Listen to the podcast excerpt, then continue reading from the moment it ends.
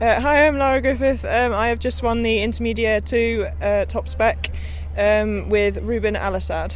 Congratulations. How's it all gone for you today? Uh, it's gone pretty well. um, I'm pretty pleased with him. I didn't come out uh, come out here today to expecting to win.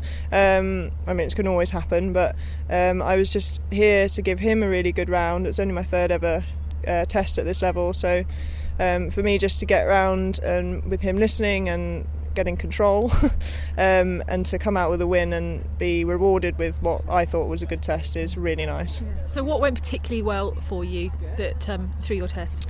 Um, the particular highlights are probably um, the canter changes. They, uh, the twos and the ones actually came off today. The ones can a little bit intermittent whether they're going to come off, but he was really good. Um, especially as they there was clapping just before, and I was a bit concerned, but he, he managed them really well. Um, and his all his extensions, he's a bit over exuberant, but they're going to be mega when they come. So, where else have you been with him apart from here?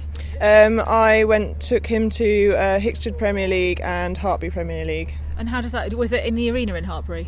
Uh, it was in the outdoor arena. Oh, right, okay. Because yeah. it's, it's it's busy for today, but it's quite a quiet day, isn't it? Yeah. How, how, how was he? This is this is the busiest he's been in. Um, Hickstead is relatively like there's a few people at Hickstead as well, but um, and especially with the generator going on right next to him, bless him. Um, it's yeah, it's really good for them to come out here and experience this before they, you know, our aim is for future championships and Europeans and worlds and Olympics hopefully. Um, so to get this experience in this country is really good for the younger horses. And that's that's the vision that you have for him, is it? It? Yeah, yeah. With uh, Laura B and I, or Laura T, sorry, uh, and I, um, yeah, uh, hoping for the teams. Because people are used to seeing you on Andy, obviously, for the last few times as well. Certainly, you were here last year, yeah. weren't you? Yeah, yeah, and then that's what people are used to. So, won't have necessarily seen you on him. Yeah, no, a lot of people don't really know who he is yet because Andy has overshadowed him a little bit. But he's definitely, you know, Andy has passed over the reins.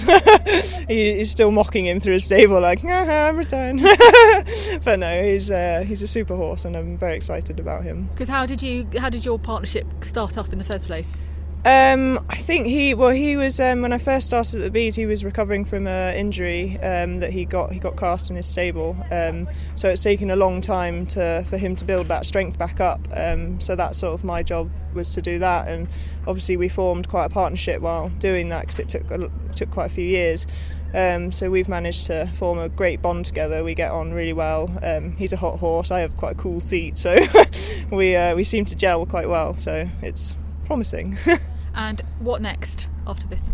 Uh, this I think he'll have a little break now, um, and then hopefully uh, we're going to be coming out of Grand Prix next spring. Hopefully. Do you have any? You don't have any more horses here at uh, no. Stoneleigh? No, this is it for me. Um, Andretti is has his last show at Hickstead, so bless him. um, and then all uh, we've just got young horses coming up, so none of them were qualified yet. So, well, all in good time. Yes, exactly. We're we're in no rush.